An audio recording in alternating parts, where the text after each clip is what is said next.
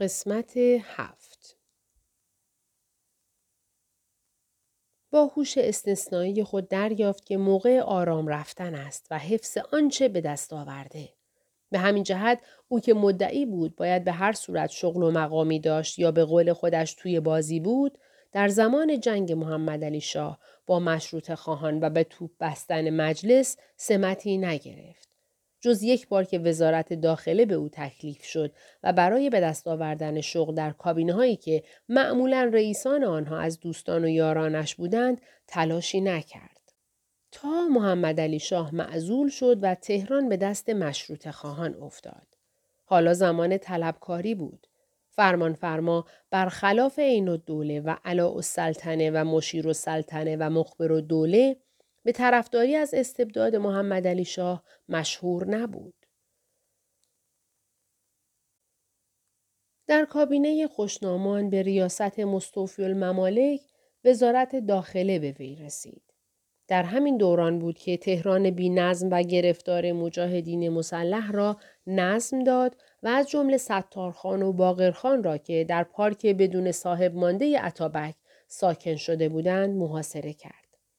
در این کار جوانی با او هم فکر و هم رأی بود که قبلا منشی مزفر شاه بود یعنی قوام و سلطنه. فرمان فرما کارها را سامان می‌داد و آن جوان را که عنوان معاون وزارت جنگ را یدک می‌کشید جلو می انداخت. آخرین جنگی را که عملا فرماندهی کرد با ماجراجویان و اشرار منطقه کرمانشاه بود. حتی در ماجرای دفع فتنه سالار و دوله فرزند مزفر شاه نیز مخارج لشکرکشی را از تهران گرفت ولی جنگی نکرد. به کجدار و مریض گذراند. تا تهران یپرم خان را فرستاد.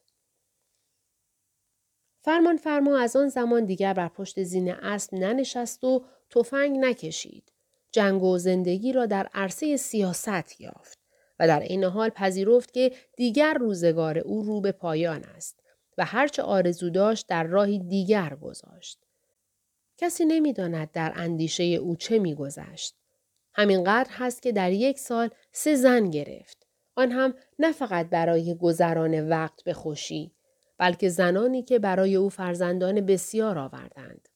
از آن پس تا زمانی که بود هر سال تعدادی به فرزندان او اضافه شد و تا هشتاد سالگیش هیچگاه خانه بزرگ او از صدای نوزادان خالی نبود. از آن زمان نه که از شیطنت و سیاست بازی دست جست بلکه ملکداری و حفظ عرض و طول زندگی را دقدقه نخستین خود قرار داد. گویا مصمم شد در زمانی که سلطنت 150 ساله ایل قاجار رو به ضعف و سستی می رفت، او همچون جد خود فتلی شاه و پدر بزرگش عباس میرزا فرزندان بسیار آورد. فرزندانی که نام او را نگاه دارند. در این زمان فرزندان بزرگ او به خصوص نصرت و دوله جای او را در سیاست پر می کردند. ولی فرمان فرما نمی توانست از دور به تماشای آنها بنشیند. به همین جهت وقتی فارس را به خواهرزادهاش مصدق و سلطنه سپرد خود راهی تهران شد. نگران تندروی های نصرت و دوله شده بود. پاییز و زمستان سال 1299 را نصرت و دوله در اروپا گذراند. بیشتر در لندن و در حال گفتگو با مقامات انگلیسی. شرایط و اوضاع ایران چنان سردرگم و آشفته بود که انگلیسی ها در جستجوی راه حلی بودند. بسیاری از آنها از جمله لورد کرزن نصرت و دوله را بهترین شانس برای تحولات بعدی کشور می دانست. از چشم آنها نصرت و دوله تنها و تنها سیاستمدار ایرانی بود که شهامت آن را داشت که تا آخرین نفس برای قرارداد جنگید و هنوز نیز از پای نیفتاده و برای اجرای آن میکوشید. او تنها کسی در تهران بود که خوف نام و ننگ نداشت. حتی وسوق و دوله و سارم و دوله نیز در افشای موافقت خود ترس و واهمه داشتند. بقیه رجال نیز از ترس افکار عمومی خود را در ظاهر مخالف قرارداد نشان می‌دادند. گرچه بیشتر آنها در گفتگوهای خصوصی با افراد انگلیسی موافقت خود را با قرارداد تأکید می کردند. شاه مشیر و دوله حتی فرمان فرمان نیز چنین بودند. از تهران خبر می رسید فتالله اکبر هم که لقب سپهدار اعظم و نخست وزیری را با موافقت سفارت انگلستان به دست آورده بود، موافقت خود با قرارداد را پنهان می کرد. در لندن کم نبودند کسانی که نصرت و دوله را برای قرار گرفتن به جای احمد شاه پیشنهاد می کردند. بعضی هم از او به عنوان نخست وزیر با قدرت یاد می کردند. نصرت و دوله آنقدر موفقیت را نزدیک می‌دید که با وجود تذکرات پدرش در فرنگستان ریخت و پاش می کرد. چنانکه چند روزی ماند تا رولز رویس سفارشیش آماده شود و بتواند با آن خود را به تهران برساند. در بغداد از سر پرسی کاکس شنید که زمانی به سرعت باور نکردنی به زیان همه میگذرد و باید از هر لحظه آن بهره جست. اما معلوم نیست چرا در کرمانشاه و در املاک پدری ماند. و سه بار حرکت خود را به تعویق انداخت در حالی که از تهران نیز نورمان وزیر مختار از او می‌خواست که شتاب کند. سرانجام برف در گردنه اسدآباد روزلویزش را از رفتن باز داشت. نصرت و دوله اسبی کرایه کرد و تاخت و در آخرین روزهای بهمن ماه خود را به تهران رساند.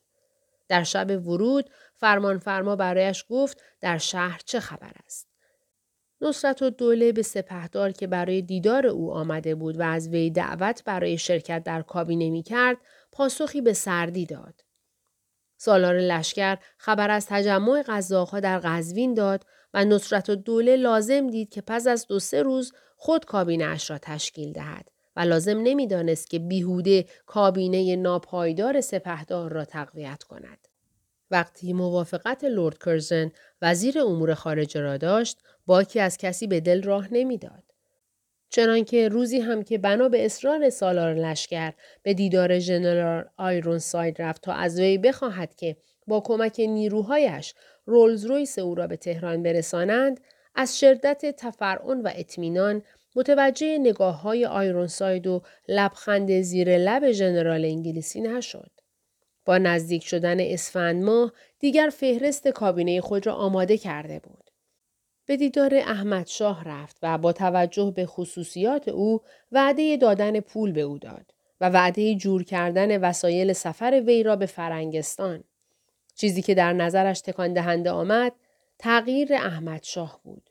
مگر در هوای تهران چه جریان داشت که شاه را در ضدیت با قرارداد محکم کرده بود. از لابلای سخنان شاه نتوانست به راز این دیگرگونی پی ببرد. دومین روز اسفند خبر حرکت قزاقها را شنید و به فرمان فرما گفت روز تاریخی نزدیک است. در آن یک هفته که به تهران آمده بود دمی نخوابیده بود. او تنها کسی بود که بلند شدن توف در تاریکی شب سوم اسفند نگرانش نکرد. در خیال آن بود که فردا کار را به سامان میرساند. صبح نیز از خبر آمدن قضاها به خانهش حتی به اندازه پدرش دست پاچه نشد. این فرمان فرما بود که خطر کرد و با کالسکی روسی خودش که همه آن را می شناختند به جلو امارت ارکان حرب رفت تا مطمئن شود رئیس قزاقها همان رضاخان ماکسیم است. نصرت و دوله قصد داشت نزدیک ظهر نورمان را به دربار بفرستد تا فرمان نخست وزیری او را از شاه بگیرد. اما نورمان رو نشان نمی‌داد. کم کم نگرانی در پارک فرمان فرما هم لانه کرد. و غروب بود که چند قزاق و معمور نظمیه در باغ فرمان فرما را کوبیدند. حالا فرمان فرما و نصرت و دوله و سالار لشکر باید به عنوان زندانی رهسپار باغ شاه می شدند. نصرت و دوله فقط شنید که پدرش بر سر سالار لشکر فریاد زد حیف از آن همه درس که شما خواندید. دیگر بس از هر کار که کردید. تمام شد. و شب هنگام نه که دلربا کنیز سیاه نبود که رخت خواب شاهزاده فرمان فرما را پهن کند بلکه در آن اتاق تاریک و سرد غذاقها اجازه نمی‌دادند که برای پیرمرد رخت خوابی از خانه بیاورند.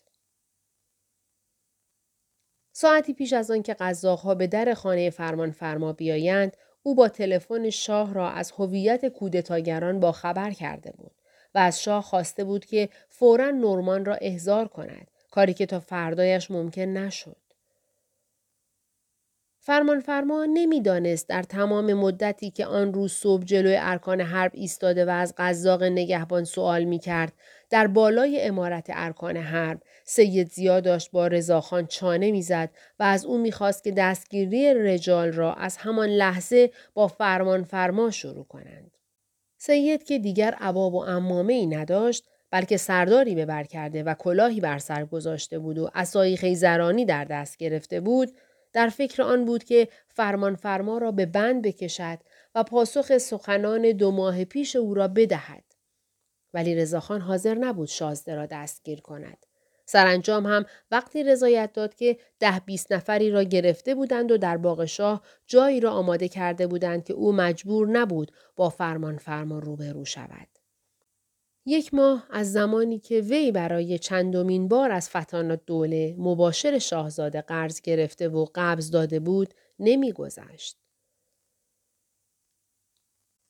وقتی غذاها آمدند تا فرمان فرما را ببرند در خانه بزرگ او عذا بود.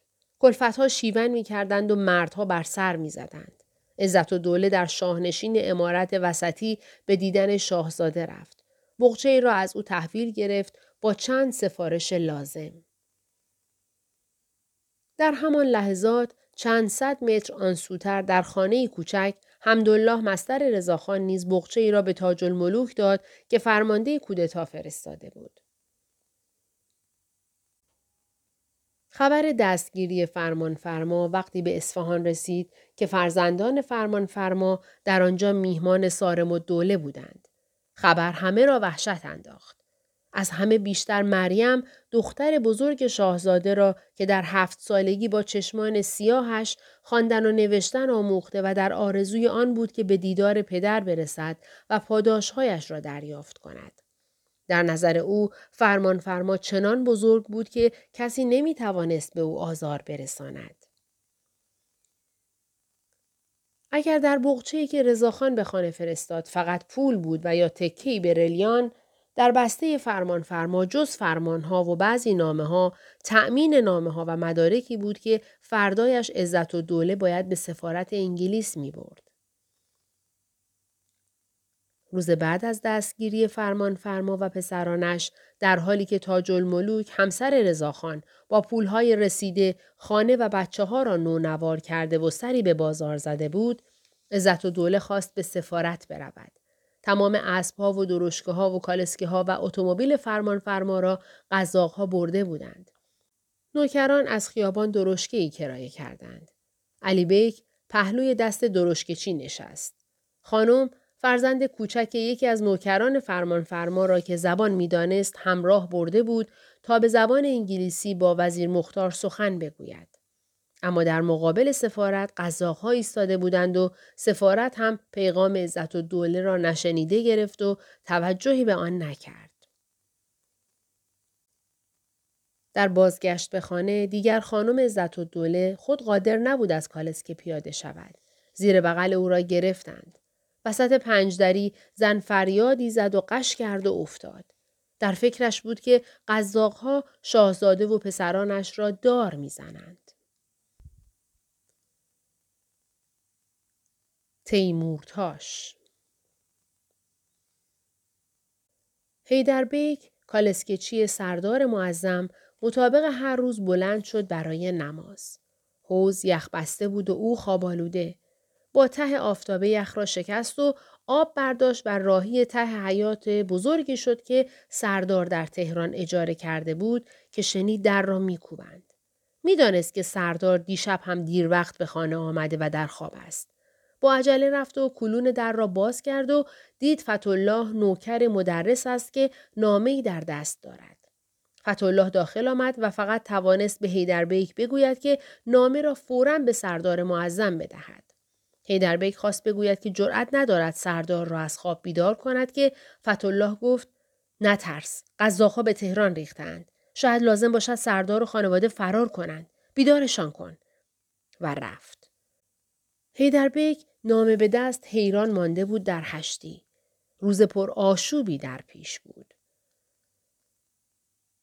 ساعتی بعد سردار معظم که روی رب دو شامر ابریشمی خود پالتو خزی انداخته بود در شاهنشین داشت با سرور و سلطن همسرش مشورت می کرد. ایران دختر ده سالش با موهای فرفری به حرفهای پدر و مادر گوش می کرد. هوشنگ هم کنار او ایستاده بود. سینی صبحانه روی میز بود اما کسی میل به خوردن نداشت. خانم وظیفه غذا دادن به فرزند نوزادش را هم به ایران سپرد و خود از پستوی اتاقک چیزهایی را که سردار لازم داشت بیرون آورد. نامه مدرس روی میز بود و سردار منتظر هیدربک که رفته بود سر و گوشی در شهر آب بدهد. اولین تدبیر این بود که سرور و سلطنه و بچه ها در خانه نمانند. آنها از پشت بام به خانه امیر معظم شوهر خالهشان رفتند تا از آنجا با درشکه او راهی خانه عبدالله خان شوند که مباشر سردار معظم بود و تصور می‌کرد خانهاش جای امنی باشد برای پنهان شدن. هرچه سرور و سلطنه التماس کرد که سردار معظم هم با آنها از خانه بگریزد مبادا غذاها به خانهشان بریزند سردار نپذیرفت او در آخرین لحظه و در راه پله ها دخترش را صدا کرد. ایران دخترم تو دیگه خانومی هستی. مواظب مادرت باش. و دخترک خود را در بغل پدر انداخت.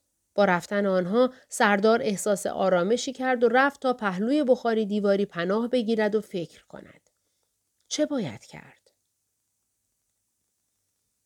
هیدربیک چند دقیقه بعد مأموریت یافت تا خود را به سفارت انگلستان برساند و نامه‌ای بدهد و جوابی بیاورد.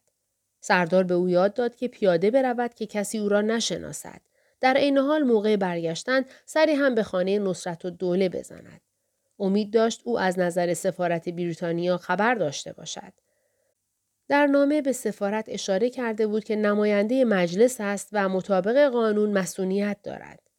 در حالی که خود می‌دانست که چون مجلس چهارم گشوده نشده و اعتبار نامه او به تصویب نرسیده هنوز مسئولیت نداشت. تازه اگر داشت از کجا معلوم که کودتاگران به آن وقعی می نهادند. انتظار کشنده ای آغاز شد که تا ظهر ادامه یافت. نزدیک ظهر هیدربیک برگشت و خود را به سالن پذیرایی رساند. او پر از خبر بود. اول که در سفارت کسی به او پاسخی نداده. به دروغ گفتند که وزیر مختار و کنسول در شهر نیستند. حالانکه هیدربک از قراول جلوی سفارت شنیده بود که از دیروز هر دو در سفارت هستند.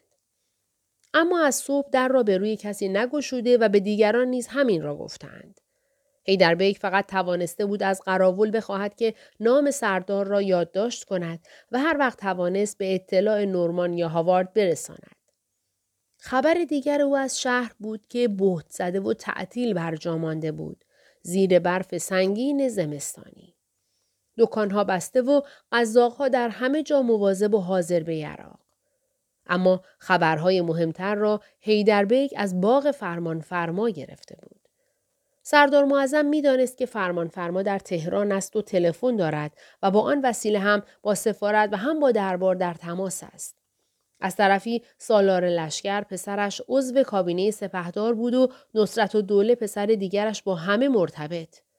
هیدربیک از قول نصرت و دوله خبر می‌داد که فرمانده قزاقها رضاخان ماکسیم است که از زیر دستان سالار لشکر بوده و فرمانده قزاق مستقر در آقبابا. و مهمتر این که سید زیا مدیر رد هم با اوست.